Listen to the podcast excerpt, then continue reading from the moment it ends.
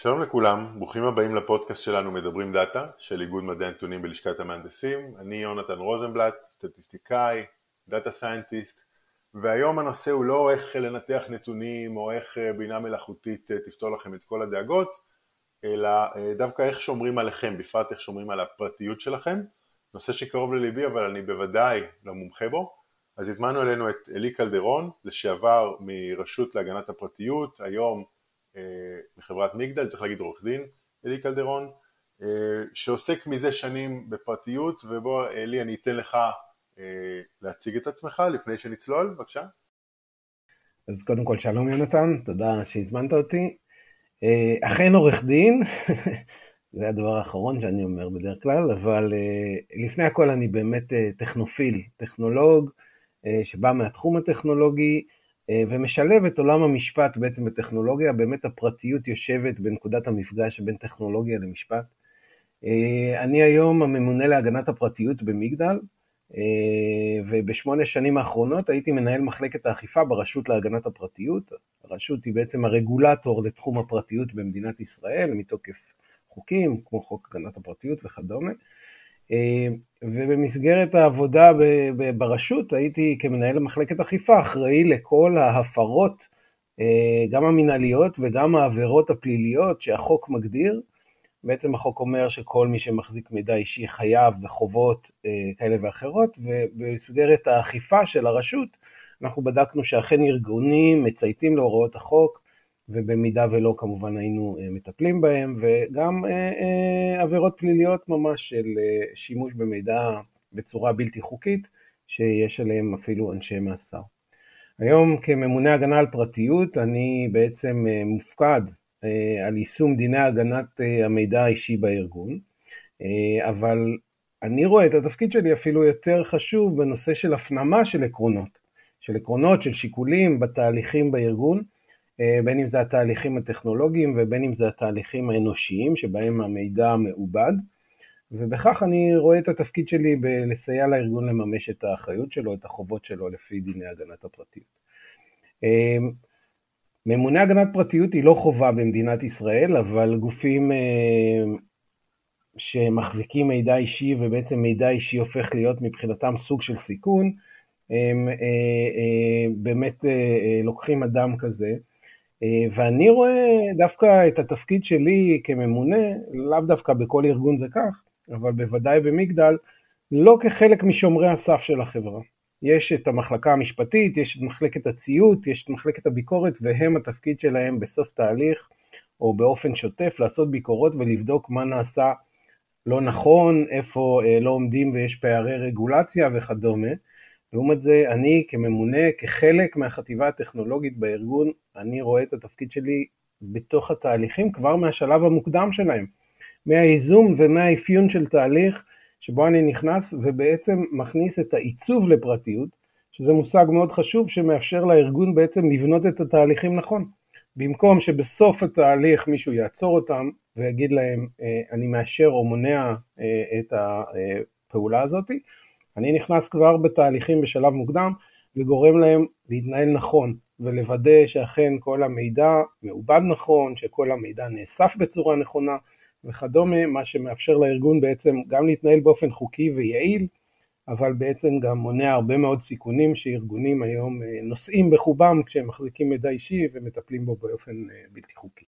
תשמע, אני חייב uh, להוריד את הכובע, זו גישה מאוד נכונה, כי בדרך כלל אני חושב על איש הפרטיות בתור זה שמסביר לי למה אסור, ולמה אסור לי להחזיק את הדאטה, ולמה אסור להשתמש בו, ואתה אומר לא, אתה פוגש את תחילת התהליך, אתה, אתה facilitator או enabler, אבל האמת היא שקפצנו קצת לסוף השיחה, כי עוד לא דיברנו מה זה פרטיות ולמה צריך לשמור עליה, אז בואו נקפוץ להתחלה, אה, מהי פרטיות, במה היא שונה מהגנות סייבר, אתה יודע, אנשים אומרים הגנות ודאטה ומידע, אז אולי נשים firewall ונשים סיסמה, ולא על זה אנחנו מדברים בכלל, נכון? אז מהי פרטיות ואיך מגנים עליה ולמה צריך להגן עליה?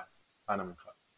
כן, אה, יש אה, מי שלא מכיר היטב את התחום אה, או, או רואה באבטחת המידע את החובה היחידה שלו, הוא באמת בעניין הזה קצת טועה. אין ספק שהגנת סייבר והגנת פרטיות חופפות, אבל בעצם הן נוגעות לשני דברים שונים. קודם כל פרטיות בעולם הדיגיטלי זה המידע האישי שלך, וכיצד אתה מאפשר לגשת אליו, לאבד אותו, לאסוף אותו, לצפות בו וכדומה.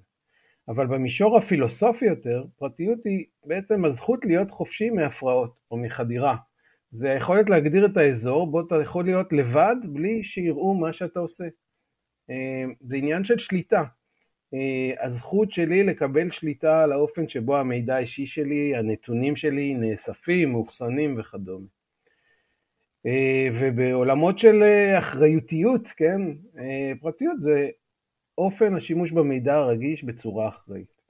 היום ארגונים נדרשים להיות שקופים לגבי צורת הנתונים שהם מתכוונים לאסוף, למה הם אוספים את זה, עם מי הם משתפים את זה, והיום אנחנו כמשתמשים רואים את זה בכל מיני דיסקליימרים שבהם אנחנו מאשרים את השימוש וכדומה, אבל שוב, בעולם, אה, אה, בעולם הדיגיטלי יש לך חשיבות, אנחנו נדבר על זה עוד מעט.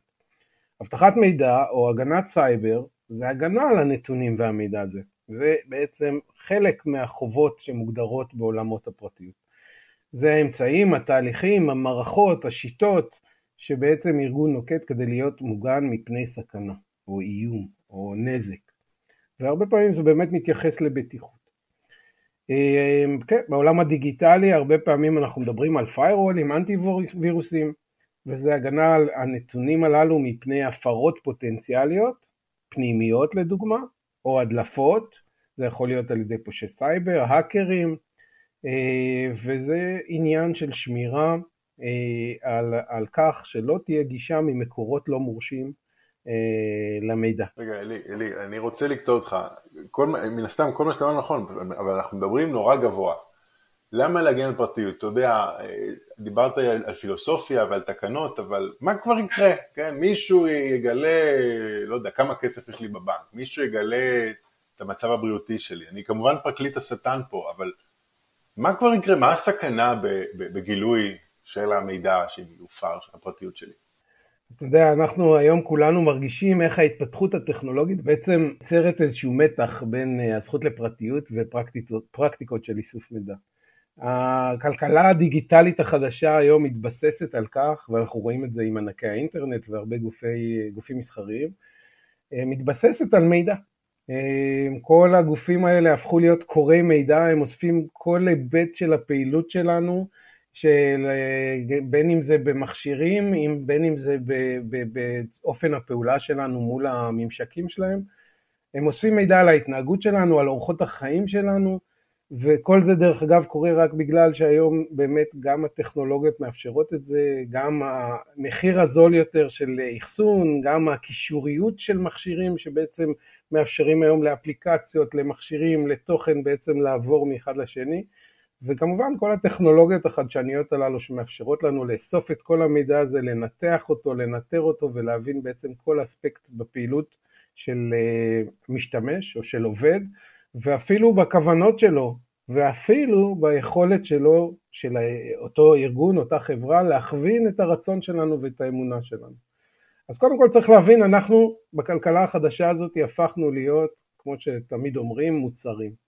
מוצרים בלב הכלכלה הדיגיטלית ומודל עסקי של הרבה מאוד חברות. ובעצם כל האיסוף האינטנסיבי הזה שאנחנו חווים אותו ו- וכבר מודעים לו ברמה כזו או אחרת, אה, יצרה איזו תפיסה צינית שאומרת הפרטיות כבר מתה, בואו בוא נוותר על כל העניין הזה. אה, אבל אני כממונה הגנה על פרטיות יכול להגיד לך שבעצם לא רק שהיא לא מתה, אלא במובנים רבים יש, אה, בעצם צריך לראות אותה כמלכת זכויות האדם בעולם הדיגיטלי. האופן שבו אני והיכולת שלי אה, להחליט, לבחון מה המידע שאני אה, מוכן לשתף, היא זו שמאפשרת לכך שאני לא אהיה מוטה ושאני לא אקבל כל הזמן ניסיונות להכווין את ההתנהגות שלי שאני זה שלא אה, יציפו אותי במידע שמישהו חשב לנכון להציף לי משיקולים אה, כאלה ואחרים, בין אם מסחריים ובין אם פוליטיים. אתה יודע, מספיק לזכור שכשאני מזמין טיסה לסיישל, ואתה מזמין את אותה טיסה באותו זמן, אה, נקבל מחירים אחרים לגמרי, וזה למה?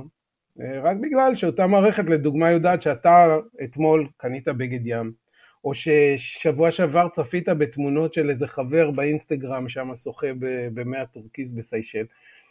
אז האיסוף של המידע האישי על ידי הגופים האלה הוא לא ציני, הוא מאוד כלכלי והוא מאוד מאוד יעיל, רק מספיק להסתכל על המחזורים שלהם כדי להבין שזה מאוד טוב להם. והם משתמשים בזה לא לטובתך, הם משתמשים בזה לטובתם, והיום עם היכולות הללו החדשות, המידע האישי שלך הופך להיות בעצם ברמה מסוימת כלי כנגדך. נכון, אתה מקבל פרסומות מותאמות לך, אתה רואה דברים שמעניינים אותך, אבל זה לא נעשה מטוב ליבם, זה נעשה כדי לגרום לך בסוף לקנות את מה שהם רצו, או לבחור במה שהם חשבו שנכון שתבחר בו. אה, אם קצת נהיה ציניים, הם בעצם הופכים אותך לבובה ברמה מסוימת של הצרכים העסקיים שלהם. אז רגע, אני, מתוך מה שאתה אומר, תרשה לי ללקט אה, את הכותרות של האיומים. קודם כל, אה, ישנו הסיכון שגוגל יתעשרו, או ווייז ידעו לאן נסעתי, שזה על פניו לא נשמע לי, אה, שוב, אני כבר פרקליט השטן, אבל לא נשמע לי סוף העולם, נתנו לי מוצר נחמד, יודעים עליי דבר או שניים, בסדר. אתה אומר, אחרי זה, זה זה יאפשר להם איזושהי אפליה, לדוגמה אפליה במחיר. אבל זה, יש תקנות שונות מפרטיות, חוקי הגנת צרכן וכן הלאה, שמונים אפליה. כלומר, אפליות בגלל שהם יכולים, הן לא חוקיות, אבל לא כי הופרה פרטיות, אלא כי, שוב, אפליה לכשעצמה היא אסורה.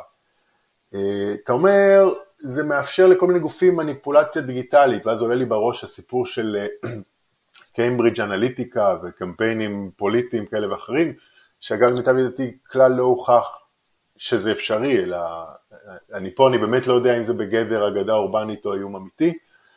אני אה, לא אמרת את זה מפורש, אבל השתמע גם גניבה של הזהות, שזה נכון שעשו אה, עסקאות בשמי ברגע שיודעים עליי, ולבסוף גם, לא אמרת אני מניח, אבל שהאיום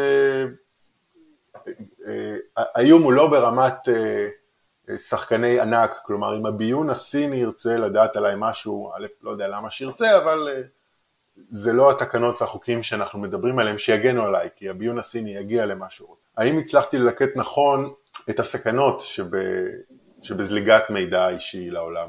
תראה, אני דיברתי בעיקר על הפעולות החוקיות.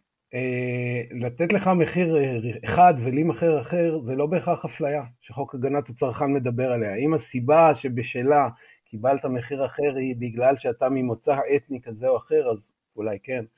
אבל הפרסונליזציה של המסחור היא לא אפליה, היא לכאורה אה, שיטה עסקית לגיטימית. כל מוכר ב, ב, בשוק שרואה אדם עם אה, נעליים יקרות, ייתן לו מחיר יותר גבוה. אה, והבעיה היא שהארגונים מפעילים כלים כל כך מתוחכמים ומכירים אותנו כבר כל כך טוב, שבעצם אנחנו כבר לא מודעים לפרסונליזציה הזאת שהרבה פעמים כאמור אה, אה, כנגדנו.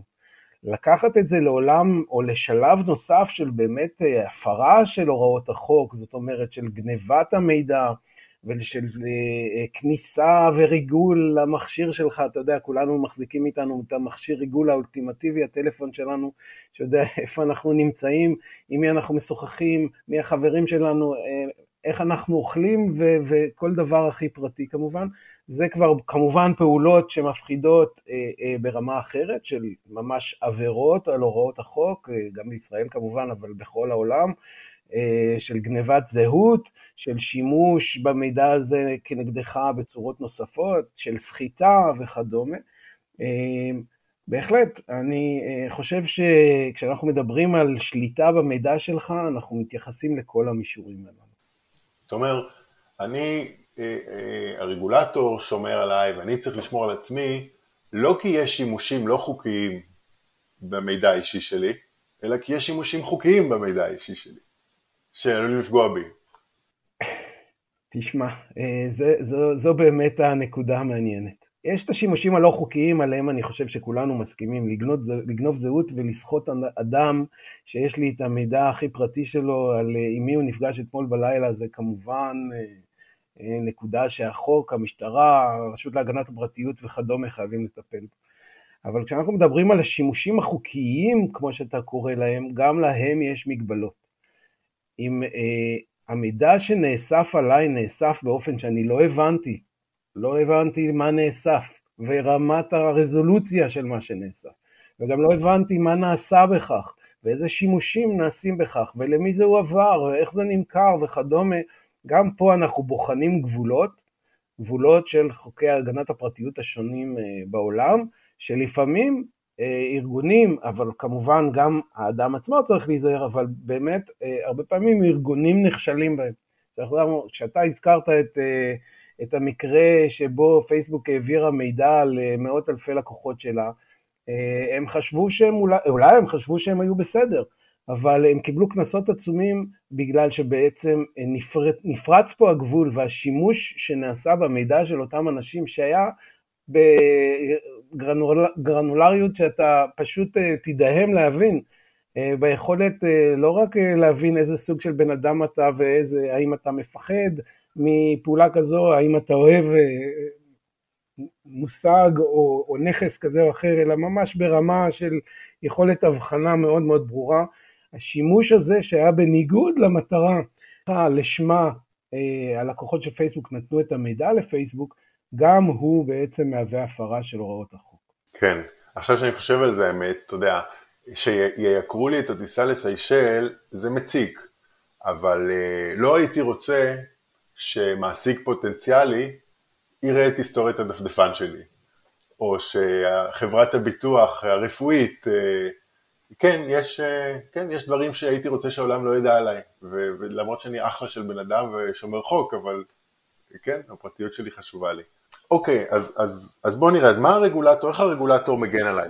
בעניין הזה אני רק אוסיף עוד מילה אחת, לפעמים זה לא רק מה יודעים עליך, לפעמים זה ממש היכולת, לדוגמה, להציף אותך במידע, מתוך ההבנה לדוגמה שאתה נגיד שונא סיכון, אני אציף אותך במידע שיפחיד אותך כדי לגרום לך, זאת אומרת המניפולציה היא לא רק בלהבין מי אתה ולקבל אותך או לא לקבל אותך לשורותינו, היא יכולה להיות אפילו ברמה של לגרום לך לשנות את ההתנהגות שלך, של לגרום לך להתנהל בעולם הפיזי והדיגיטלי בצורה מסוימת רק בגלל שאני יודע מה ישפיע עליך ומה יגרום לך להאמין, לפחד, לאהוב וכדומה.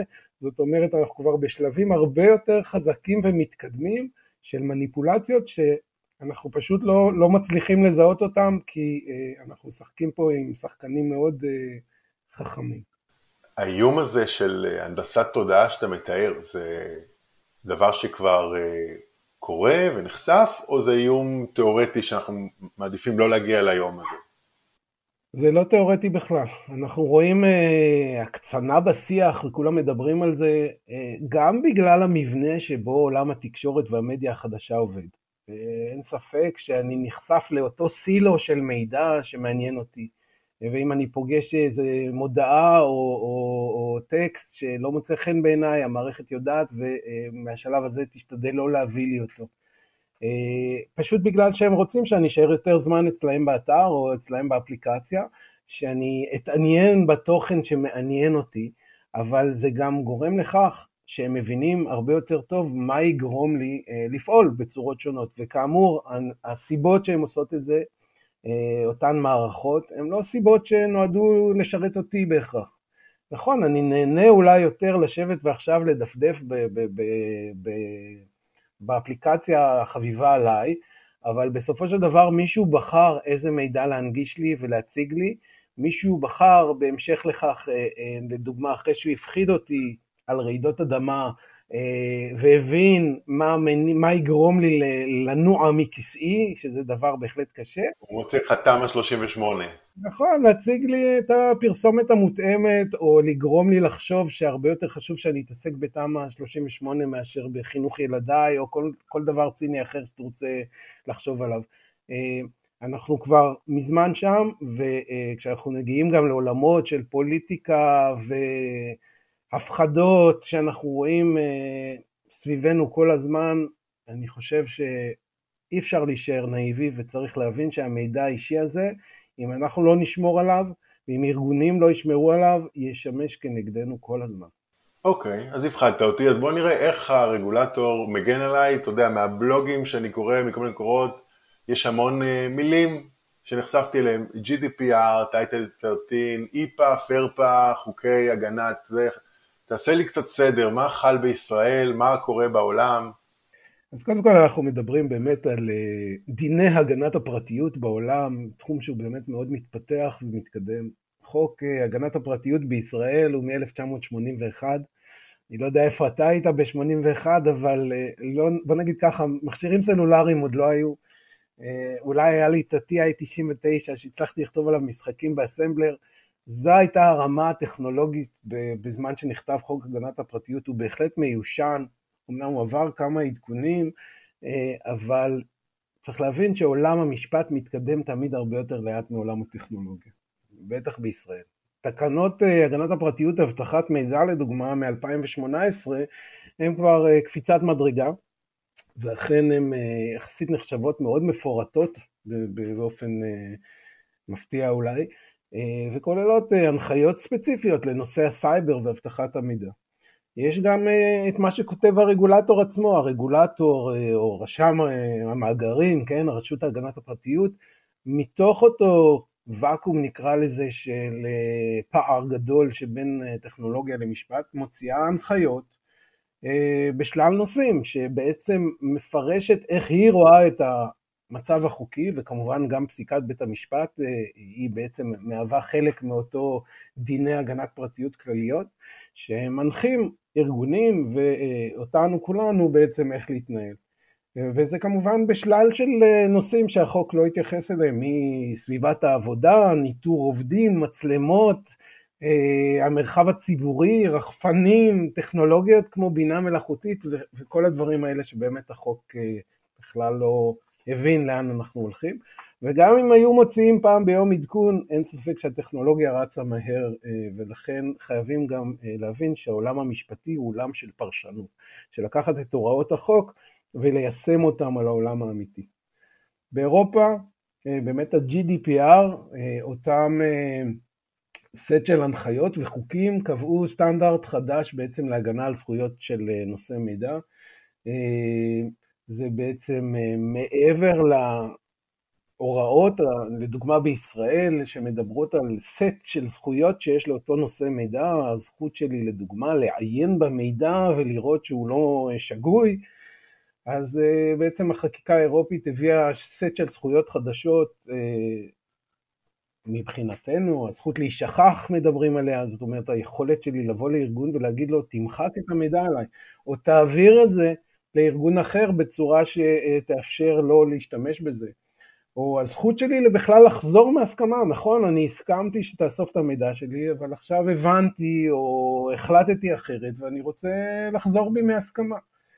אמ, בעצם כל העולמות האלה של הסכמה שעליהם מבוסס החוק הישראלי, שמאפשר בעצם לאסוף מידע אה, משני מקורות אה, אה, הסכמה, כן, עמודי תווך כאלה של, של אישור לאסוף מידע, בישראל הם הסכמה, הסכמה מדעת, זאת אומרת אני אמור להבין מה רוצים ממני ולהסכים לכך, מה רוצים ממני, מה הולכים לעשות עם המידע, למי להעביר אותו וכדומה, או הסמכה, הסמכה שבדין החוק לפעמים קובע שלגוף בדרך כלל ציבורי יש את הזכות לאסוף מידע גם אם אני רוצה וגם אם לא. אבל אה, באירופה מדברים על אה, מקורות אה, נוספים, לדוגמה לגיטימיות. ארגונים יכולים לבסס את איסוף המידע על צורך לגיטימי. זה כמובן שאלות משפטיות של פרשנות. כן, מי קובע מה לגיטימי ומה לא? אז קודם כל החוק מגדיר בהחלט כללים לכך ובסופו של דבר גם בית המשפט או הרגולטור שיכול לפי ה-GDPR גם אם אתה עושה פעולה לא לגיטימית בעיניו להטיל עליך קנסות, קנסות של עד 4% מהמחזור השנתי. אנחנו כבר ראינו את הפעולה של הגופים האלה באירופה על, על ענקיות המידע כמו גוגל ופייסבוק, אתה יודע רק על פייסבוק בשנה שעברה כמעט מיליארד דולר הוטלו בקנסות. אה, ממטא אה, שקיבלה 275 מיליון דולר על זה שפרצה שהייתה אצלה אפשרה דליפה של 500 אה, מיליון גולשים בשנה שעברה. רגע, רגע, אתה, אתה נכנס לאכיפה וענישה, אני רוצה שנדבר על זה, אבל אני מרגיש שעוד לא... אני רוצה לסכם עבור עצמי את ה, בעצם את, הת, את התמונה הרגולטורית. אז אתה אומר בישראל אה, חל חוק מאגרי מידע, אני באמת, חוק שנוסח ב-1981, אני מתקשה לדמיין באיזה מושגים בכלל הוא מדבר, אתה יודע, אבל אוקיי, ואיזה תקנות נוספות? אז, אז תראה, החוק אמנם הוא מיושן, אבל הוא מדבר בלשון יחסית רחבה. אה, ככה בדרך כלל נוהג עולם המשפט, הוא לא יכול הרי, בשביל זה יש את התקנות וההנחיות שהן הרבה יותר ספציפיות. אז אמנם, החוק מיושן, אבל גם התקנות, דיברנו על תקנות אבטחת מידע, אבל יש תקנות רבות לחוק הגנת הפרטיות, שהן כמובן יותר מעודכנות, נוגעות בנושאים ספציפיים והרבה יותר מפורטות, ויש את הנחיות הרשם של אמנם לא מחייבות, אבל עצם העובדה שהרגולטור מפרש את הדברים בצורה מסוימת כמובן גורמת לארגונים להתנהל בהם. דיברנו על ה-GDPR, כמובן ה-GDPR זה, האיחוד האירופי זה לא העולם כולו, יש כמובן גם את. רגע, אוקיי, שנייה, זה, שוב, אני מצטער שאני כותב אותך, זה היה ישראל, החוק והתקנות אה, ופרשנויות מתוקפו. זאת אומרת, אם אני חברה, אם אני חי בישראל, מחזיק דאטה בישראל, זה חל עליי, אבל אם אני רוצה לעשות עסקים עם שווקים יותר אה, בשרניים כמו האירופאים, כנראה כדאי שאני אכיל על עצמי את ה-GDPR, אפילו אם, ה, אפילו אם החוק בישראל לא מחייב אותי, ואם אני רוצה לעשות עסקים עם אירופה, אולי, סליחה, עם ארצות הברית, עם ארצות הברית, חלות עליי תקנות וחוקים אחרים. האם אני, האם אני מבין נכון? תשמע, העולם הדיגיטלי היום הוא חוצה גבולות, אין היום באמת גבולות, ולכן אתה יכול להיות חברה בישראל, שהשרתים שלך בישראל והמפתחים שלך בישראל, עצם העובדה שאתה מספק שירות ללקוחות שנמצאים באיחוד האירופי, החוק האירופי חל עליך. אה, יש הרבה מאוד גופים בישראל שהם תחת התכולה של ה-GDPR ומחויבים בכל החובות הללו שהן הרבה יותר אה, אה, כאמור גדולות, כן, רחבות מהחובות שבחוק הגנת פרטיות הישראלי. ובעצם התפיסה בכלל של נושא הדיגיטל, כן, כל החוקים שמתייחסים לתווך הווירטואלי הזה, אה, מסתכלים על הגבולות בשאלות של משילות וכדומה, אבל בסופו של דבר זה לא כל כך משנה איפה אתה נמצא, יותר משנה איפה נמצא אותו נושא מידע שלגביו אספת את המידע האישי. ולכן בהחלט אה, העובדה שאתה יושב בישראל הבטוחה, אה, לא בהכרח אומר שלא חלים עליך חוקים אה, כמו ה-GDPR, כמו אה, CCPA הקליפורני, אתה יודע, ה-GDPR בעצם יצר מגמה שכבר התחילה הרבה לפני זה, של הרבה מאוד חוקים בכל העולם, לא רק בארצות הברית, אנחנו מדברים על מדינות כמו ניו זילנד וקנדה וסינגפור ואפילו סין, שכמובן מכילה את זה החוצה, אבל לאו דווקא על עצמה כמדינה, כממשלה. אבל כל החוקים האלה, בוודאי באירופה, אה, בארצות הברית, סליחה, שכבר 15 אה, לדעתי מדינות אישרו הצעות שמאוד דומות לחוק, ה, זה נקרא חוק פרטיות הצרכן של קליפורניה, כן, CCPA, יש כבר 15 מדינות כאלה שאישרו הצעות חוק דומות שמאוד מאוד מתכתבות עם ה-GDPR. וכוללות גם uh, הגנה רחבה וגם uh, נוקשות נקרא לזה, או יכולת להטיל קנסות מאוד כבדים על מי שלא עומד בחוק, בהוראות. Uh, אני אגיד עוד דבר על מדינת ישראל, uh, כיוון שבעצם אנחנו מדברים על עולמות uh, וירטואליים שהגבולות בהם לא באמת רלוונטיות, אז uh, לדוגמה נושא האדיקוסי אולי שמעת עליו, אותו מעמד של תאימות או הלימות של מדינות מסוימות, ביניהן מדינת ישראל, עם כללים ועקרונות שלדוגמה נמצאות באיחוד האירופי. האיחוד האירופי בעצם, דרך אגב, בוחן בימים אלה עוד פעם את אה, האדיקוסי שניתן לישראל, קבע שמדינת ישראל, רמת הגנת המידע במדינת ישראל תואם את אה, הרמה באיחוד האירופי, למרות שאנחנו רואים שיש הבדלים כאלה ואחרים. ובשל כך, לדוגמה, היכולת להעביר מידע מאירופה לישראל הוא הרבה יותר קל. מקומות אחרים בעולם שאין להם תאימות כזו, בשביל להעביר מידע מהאיחוד האירופי אליהם צריך לעשות אה, מהלכים אה, לא פשוטים כדי לשכנע את הרגולטור שבדקת באופן ספציפי את המדינה ואת הארגון שאליו אתה מעביר וממש עשית בדיקות ופיקוח ובקרה רציני מאוד כדי... רגע, מה זה להעביר מידע? כי הרי אם אני, יש לי אתר אינטרנט, גולש אליי בריטי, הופ, נתתי לו שירות, אתה מדבר על העברת נתונים בין... בין מוסדות אה, מדינה? או איזה, מה זה העברת מידע פה? לאו דווקא, בין גופים. היום, אם אתה לדוגמה גוף שנמצא בגרמניה ורוצה לעשות עיבוד סטטיסטי למידע שאספת, ויש לך ספק שנמצא לדוגמה פולין, שאולי לא נמצאת, אין לה מעמד כזה, או, או כמובן אם אנחנו מדברים על מדינות במזרח אסיה, לא תמיד הרגולטור יאפשר לך להעביר את המידע הזה לספק, הוא ידרוש ממך, אם זה בישראל, אז הוא אומר כן יש adequate, יש level of adequacy מספק, אתה יכול להעביר את זה לספק ישראלי והרבה מאוד סטארט-אפים או חברות טכנולוגיות בישראל נהנות מהמעמד הזה. אבל אם לא היה לנו את המעמד הזה וכאמור כרגע הוא נבחן, אה, יכול מאוד להיות שגופים אירופאים יחליטו לא להשתמש בסיוע של ספקים ישראלים. אה, כי זה פשוט מסבך אותם משפטית, הם צריכים עכשיו לחתום על חוזים ולעשות בקרות והרבה מאוד דברים שעולים להם הרבה מאוד כסף. אה, אני אגיד שהבחינה הזאת של ה-adequacy היא מאוד משמעותית ואנחנו גם כמובן מדברים פה על חוק יחסית מיושן, אבל בעיקר כל מיני שורה של חוקים ותקנות שנוגדים עקרונות של פרטיות שקיימות קיימים במדינת ישראל, בעיקר בנושאים של מדיניות ביטחון, ראינו את תיקוני שב"כ, העברת מידע למשטרה וכדומה, כל הנושאים האלה מאוד מפריעים אה, לרגולטור שאומר, רגע, המידע האישי הזה שנאסף באירופה עכשיו יועבר לאיזה ספק ישראלי וכל גופי הביטחון שם יצפו בזה, יעשו בזה שימוש, אני לא בטוח שאני רוצה לאשר את זה. הבנתי. אוקיי, okay, עכשיו אני, אה, בתור יזם צעיר בישראל, אני מרגיש שאני מבין אה, איזה תקנות וחוקים חלים עליי. ספר לי איך נעשה את האכיפה. כלומר, היית ממונה על האכיפה, מה זה אומר? שאתה אתה שולח לחברה מייל, שלום, ברביעי אני מתייצב אצלכם לביקורת, או שאתם מגיבים לתלונות? איך נראית האכיפה? אז קודם כל גם וגם, אבל למה יום רביעי? אני יכול פשוט להגיע ולדפוק בדלת. הרשות להגנת פרטיות היא הרגולטור, והיא בעצם משטרת האכיפה במדינת ישראל, כמובן גם למשטרה יש סמכות שיורית, אבל הסמכות של אה, אה, הרשות להגנת הפרטיות כוללת סמכויות מנהליות ופליליות. זה סמכויות של באמת אה, כניסה לחצרות, כל מקום שבו יש חשד שמתנהל מאגר מידע או שיש חשד להפרה של הוראות החוק. זה חיפוש, זה תפיסה, זה חיפוש בחומר מחשב, זה חקירה באזהרה, זה תשאול. בעצם כל הפעולות הללו נעשות בסמכות וכמובן בחלקם, בחלק מהמקרים גם מוציאים צווים מבית משפט כשצריך.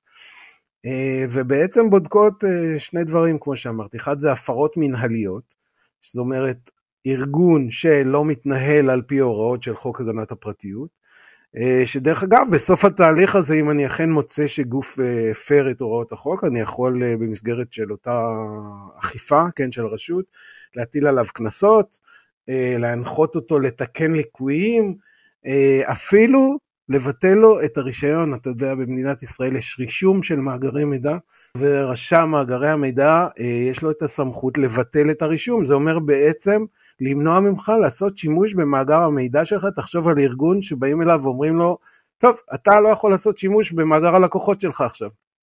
כמובן שזה צעד מאוד דרסטי וקורה רק... זה קרה? יש לזה תקדימים? כן, בהחלט, זה קרה במקרים של סוחרים במידע שעשו, התנהלו בצורה מאוד עבריינית, אספו מידע בלתי חוקי, עשו בו שימושים ציניים, כבר אמרנו את המילה הזאת, ומעבר לקנסות והפגיעה המוניטינית, שגם דרך אגב לה יש השלכות, כי כשאתה קובע שגוף הפר את החוק, אז בעצם אתה פותח פתח לתביעות אה, אזרחיות כנגדו, דרך אגב, פגיעה בפרטיות, אתה יכול לתבוע באופן נזיקי בלי להוכיח נזק אפילו. יש החוק קובע אה, סף מסוים של אה, קנס, של תשלום כאילו על הפגיעה בפרטיות שלך, אבל זה תביעות ייצוגיות ועוד ועוד ועוד, אבל בהחלט גם ביטול הרישוי, כלומר בסופו של דבר סגירה של חברות, וזה במישור המינהלי. רגע, זה האכיפה של החוקים הישראלים. אם עברתי על GDPR, זה לא אתה שאוכף, אבל מישהו עלול לתבוע אותי באירופה או, או בקליפורניה. כלומר, זה אכיפה אחרת. נכון, ולהטיל עליך קנס כמו שדיברנו על אותם מיליארד דולר ש, שפייסבוק קיבלה בשנה שעברה, אה, שם דרך אגב זה היה כמו שאמרתי דליפות, טיפול לא ראוי בנתונים של גולשים, הפרות פרטיות באפליקציה, בוואטסאפ ועוד ועוד, בעצם הקנסות באירופה הם אה, מאוד משמעותיים.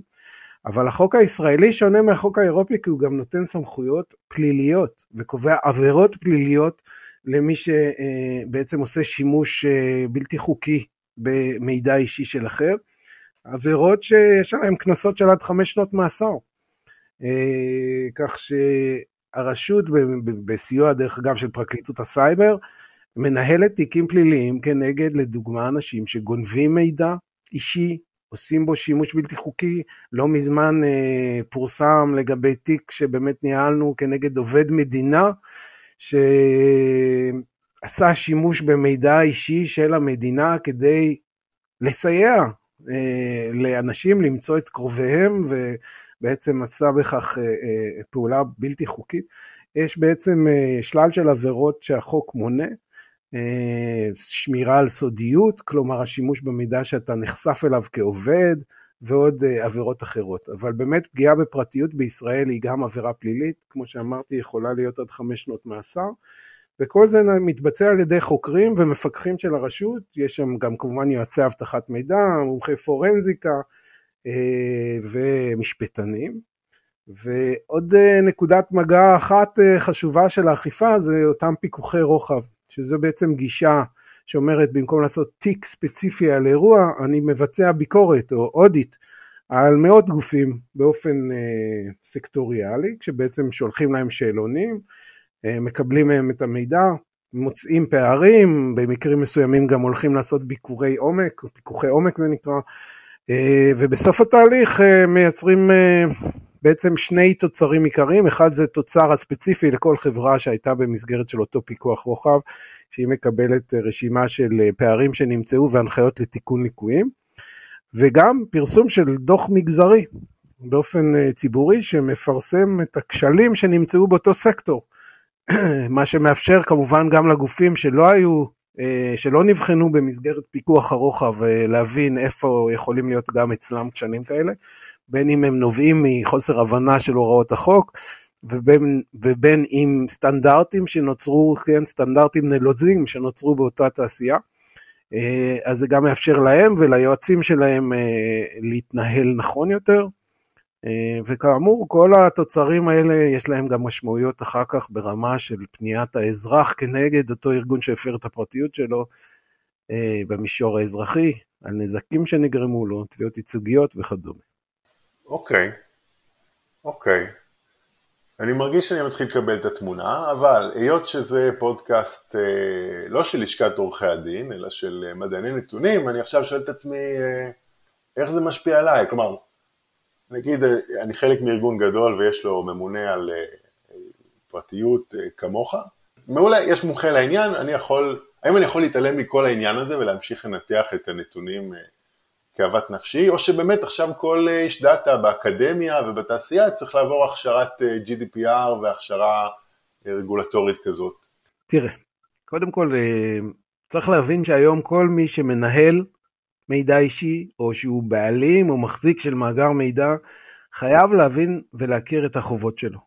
לרבות חובות של אבטחת מידע ולרבות החובות הכלליות יותר של איך עושים שימוש במידע, מה מותר ומה אסור. כבעל תפקיד בארגון, אני מניח שהרבה פעמים אתה צריך אה, לסמוך על הארגון שלך, כמו הרבה מאוד אה, תחומים נוספים שבהם אתה סומך על הארגון שלך שהוא מתנהל באופן חוקי ושהוא לא בעצם יוצר אה, איזושהי רמת סיכון עבורך.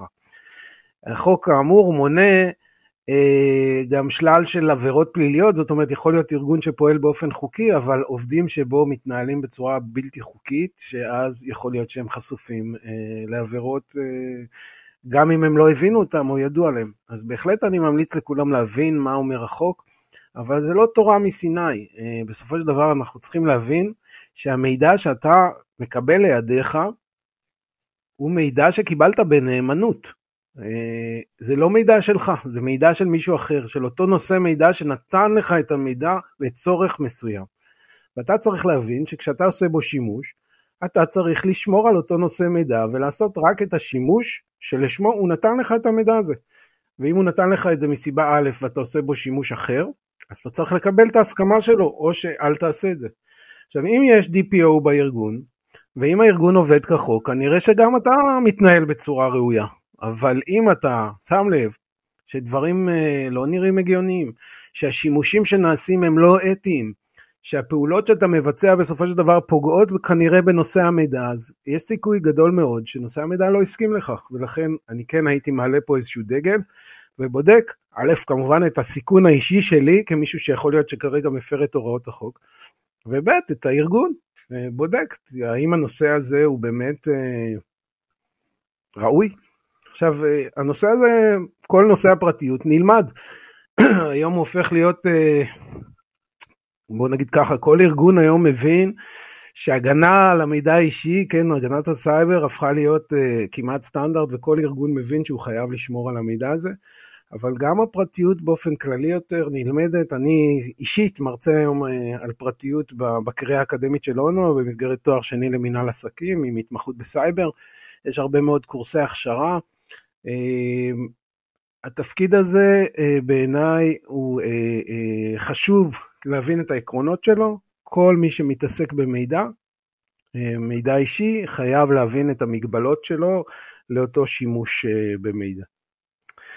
אני אגיד את זה גם ברמה העקרונית, לא שלך כמהנדס בארגון, אלא בארגון עצמו.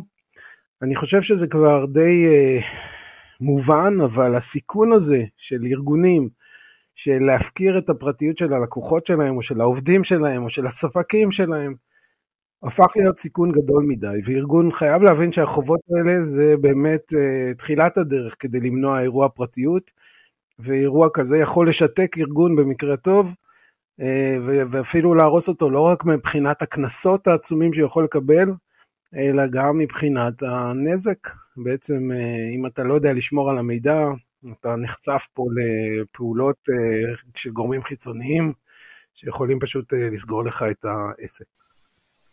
תשמע, אה, מה שאתה אומר מעלה שתי מחשבות, אה, שתי שאלות, תענה בסדר שנראה לך, אבל קודם כל, אתה אומר, אה, הבעלים של המידע הוא הנשוא של המידע, ולכן צריך לשמור על הפרטיות.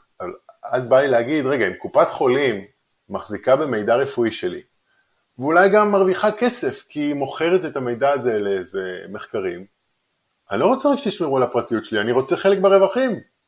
זה מידע בבעלותי, אז, אז למה אני לא שותף לרווחים? זו שאלה ראשונה. ואני מבין שזה לא אזור המומחיות שלך, אבל היא פשוט עלתה לי בראש.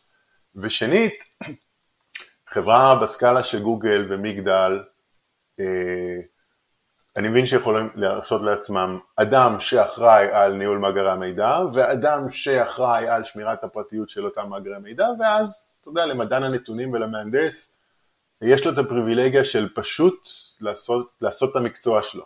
וכמו שאתה אומר, לסמוך על הארגון שאם הדאטה ישנו, זה כי זה מותר. זה לא בהכרח נכון בסקאלה של סטארט-אפ, של שלושה אנשים שכל אחד מצופה לעשות הכל, או אה, בסקאלה של מעבדה באקדמיה, שבו החוקר הוא, הוא גם ה-CFO, גם ה-CISO, גם ה- הוא, הוא הכל. אז איך, איך, איך מצופה שהתקנות האלה יאכפו בסקאלה הקטנה יותר? אז אה, אני אתייחס קודם לשאלה הראשונה. יש היום הבנה וגם אה, אה, שירותים ואפליקציות שבאמת אומרים את מה שאמרת, המידע הזה הוא שלי, למה שפייסבוק ירוויחו כל כך הרבה כסף כל שנייה על הגב שלי? ואכן, יש רשתות חברתיות שאומרות אחרת, שאומרות אם אתה תייצר תוכן שיגרום לאנשים להסתכל עליו הרבה, אז אתה תקבל תגמול. זה בעצם המחיר של העובדה שאתה הצפת את הרשת במידע אישי, אה, שכנראה גם היה מעניין. אה, הסיבה שפייסבוק עושים את זה ושאין לך מה לעשות עם זה, זה בגלל שהסכמת, אתה הסכמת לתת לפייסבוק את המידע הזה בחינם, אתה הסכמת, זה לא בחינם, אתה מקבל שירות נפלא, אתה מקבל אה, מייל חופשי ואתה מקבל שירותי חיפוש חופשי והכל נפלא ונהדר ואתה הסכמת לכך שבתמורה לכך אתה משתף איתם אה, מידע אישי הכי, הכי אישי מה שנקרא.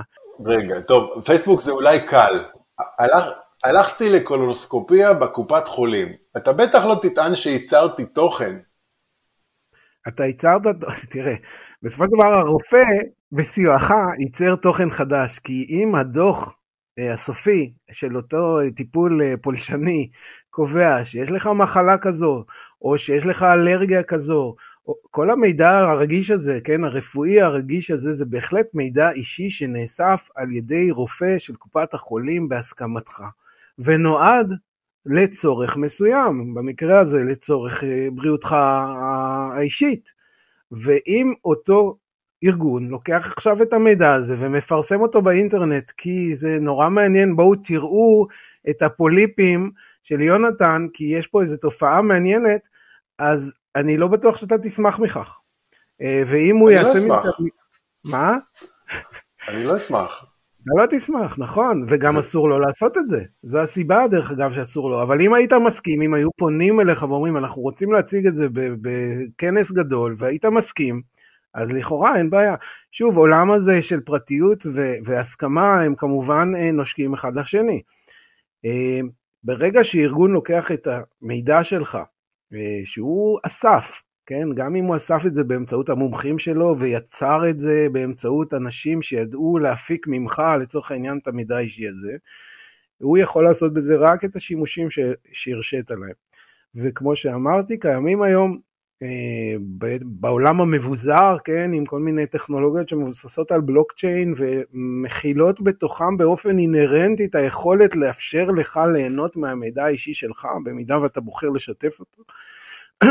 קיימות מגמות כאלה, להגיד לך שזה מצליח, אנחנו ראינו כבר את ההתחלה והניצנים של, ה, של הגישה הזאת לפני שנים רבות, ואנחנו עדיין לא רואים את זה באופן מסחרי מלא, אבל זה בהחלט, אה, אני חושב, אה, כיוון שאליו הכלכלה צועדת, כשאנשים מבינים שהמידע האישי בעצם שלהם, נעשה בו שימוש, אה, כמו שאתה אומר, על גבם, והם לא מרוויחים מזה, למעט, אתה יודע, הפירורים של הרצפה, אותם שירותים בחינם. מעניין. אתה אומר, פייסבוק לא כחברה בע"מ, אלא כקואופרטיב של כל בעלי החשבונות. טוב, מעניין, בוא, בוא ניפגש עוד עשר שנים לראות אם זה תפס העניין הזה. אה, תשמע, הזמן לא לטובתנו, אז בא לי להתחיל אה, אה, לקנח, ובוא נקנח במשהו כיפי, כמו קורונה. ונכון, כשהתחילה הקורונה הזה, נראה שכל תקנות הפרטיות הופרו, ידענו הכל על אותו ברנש מסכן שהלך לפיראט האדום ונדבק. מה קרה שם? למה שכחנו אה, את כל דיני הפרטיות? אה, האם בדיעבד זה נראה מוצדק? כן, בהחלט. תראה, בוא נתחיל מ- מהבסיס עוד פעם. צריך להבין שהפרטיות היא יחסית. בעולם המשפטי זכויות אדם הן אה, יחסיות, זאת אומרת הן לא מוחלטות. אה, גם את החופש האישי שלך, שזה גם זכות אדם, ואתה רוצה להתנהל ולהסתובב בכל מקום, גם היא כזכות יסוד יכולה להיות, אה, להיות מוגדרת כ... אה, כיוון שהיא יחסית, שיש שיקול אחר יותר חשוב כרגע שמונע אותו. לדוגמה, העובדה ששופט קבע שאתה צריך להיכנס לכלא, ולכן החופש האישי שלך נפגע. אז גם בעולם הקורונה, ובעצם הוחלט על מצב חירום, וכמו שאומרים בעולם המשפטי, יש מושג כזה שנקרא המדרון החלקלק, כן? hard cases make bad law, כן? זה, זה הגישה שלי כ, כאיש פרטיות, אבל בעת חירום יש הרבה זכויות אדם שנפגעות, בין היתר גם הפרטיות אכן נפגעה בצורה מאוד רצינית בעולם, ובישראל באופן מיוחד. ישראל בעצם הייתה המדינה הדמוקרטית היחידה שעשתה שימוש באיכונים כדי לאתר הדבקות. ואני חייב להגיד שאנחנו במסגרת הרשות, למרות שאנחנו חלק מהמדינה וחלק ממשרד המשפטים שאישר, וכל פעולה כזאת היא כמובן דורשת אישורים ברמה הכי גבוהה של היועץ המשפטי לממשלה ושל הכנסת וכדומה, הרשות פעלה נמרצות כדי להכניס תהליכים של עיצוב לפרטיות לכל התהליכים האלה של איתור הדבקה, של מניעת פריצה של סגרים וכו' וכו'. דוגמה מעניינת הייתה, אני לא יודע אם אתה זוכר, אפליקציית המגן, היא לא הצליחה. היה כזה דבר. היה כזה דבר, והוא לא ממש הצליח. ההבנה שלי זה דרך אגב זה שזה לא הצליח בגלל שהמשתמשים הפוטנציאליים אמרו, ממילא מנטרים אותי, מה אני צריך עכשיו גם אפליקציה שתנטר אותי גם כן. אבל המגן הזאת, היא בעצם דוגמה מצוינת לעיצוב לפרטיות בגלל שהיא פותחה ועוצבה בצורה מאוד נכונה מבחינת היבטי הפרטיות. זו הייתה מערכת מבוזרת שהמידע בה נשמר על המכשיר בכלל ולא באיזה מרכז אה, בענן או במתקן שב"כ כזה או אחר על המיקום שלך וגם לא השתמשה בנתוני המיקום שלך בעיקר אלא בנתוני הקרבה. כלומר, לא הייתי צריך לדעת שהסתובבת ברחוב כך וכך בשעה כזו ואחרת, אלא הייתי צריך לדעת שבסך הכל היית במרחק של חמש מטר ממישהו אחר שאחר כך זוהה כחולה קורונה. זאת אומרת, נתוני קרבה ולא נתוני מיקום, אה, מערכת מבוזרת, מערכת ששומרת את המידע אצלך, הצפנה והתממה של הנתונים ובסוף גם הסכמה, זאת אומרת גם כשהבנת שהיית חשוף ל... אה, למגע, גם אז העלאת המידע למשרד הבריאות הייתה בהסכמתך. אה, מערכת שבאמת בעינינו הייתה נכונה מאוד, אנחנו כתבנו הרבה מאוד דוחות גם על המערכת הזאת ובכלל על כל נושא איכוני השב"כ או האמצעים הטכנולוגיים לאיתור הדבקות ואכיפה של סגרים שהמדינה הפעילה. אה, חלק מה-15 דוחות האלה הם מסווגים כמובן. אה, ואני אגיד לך גם שבסופו של דבר המתווה שאנחנו הצענו לגבי הכלי של השב"כ, שמתווה שהתייחס לתועלת בסופו של דבר השולית של הכלי, בעיקר כשהיה כבר היקפים גדולים של התחסנות וכשהמערך החקירות האפידמיולוגיות התרחב, אה, אנחנו הצענו מתווה שהתקבל גם על ידי בית משפט עליון באיזה פסק דין שהיה שם בשנת 2021, שקבע שהכלי של השב"כ יוגבל רק למקרים שבהם החולה המאומת לא משתף פעולה, או לא מוסר מגעים, ואז יש חשד שהוא לא משתף פעולה. ובעצם בית משפט הורה צמצום של השימוש בכלי, וקבע קריטריונים ברורים שבסופו של דבר גרמו לזה שוועדת חוץ וביטחון של הכנסת הפסיקה את השימוש במרץ 21. זאת אומרת, התפקיד שלנו כ- כרגולטור בנושא הזה ובניסיון להכניס תהליכים של עיצוב לפרטיות כן עשה פרי, אה, אבל אין ספק שבמקרים של חירום אה, קל מאוד לזרוק את זכויות האדם ובמקרה הזה גם את הפרטיות אה, קצת הצידה. אתה אומר, זה לא שהנושא נשכח, אבל בכל זאת מצב חירום עולמי, בו סדרי עדיפויות כן, לא בהכרח סדר העדיפויות הנכון כמו שאנחנו הבנו אותו וכמו שניסינו לכוון, אבל uh, בהחלט בסופו של דבר השאלה היא שאלה של uh, סדרי עדיפויות ושל יחסיות, והחוק uh, והמשפט קובעים כללים גם לאיך אפשר להפר זכויות אדם. צריך מידתיות וצריך להבין שהפתרון שפוגע בפרטיות הוא אכן יעיל ו- וכל מיני מבחנים משפטיים שנבחנו גם על ידי בית משפט. ואני אגיד, אנחנו לא היינו היחידים שצעקנו, היו שורה שלמה של אה, חובבי פרטיות, אני אקרא לזה במובן הציני, אבל אנשים שבאמת חרדים לאן וכמה קל אה, להזיז את הפרטיות הצידה בשביל להשיג מטרות אחרות.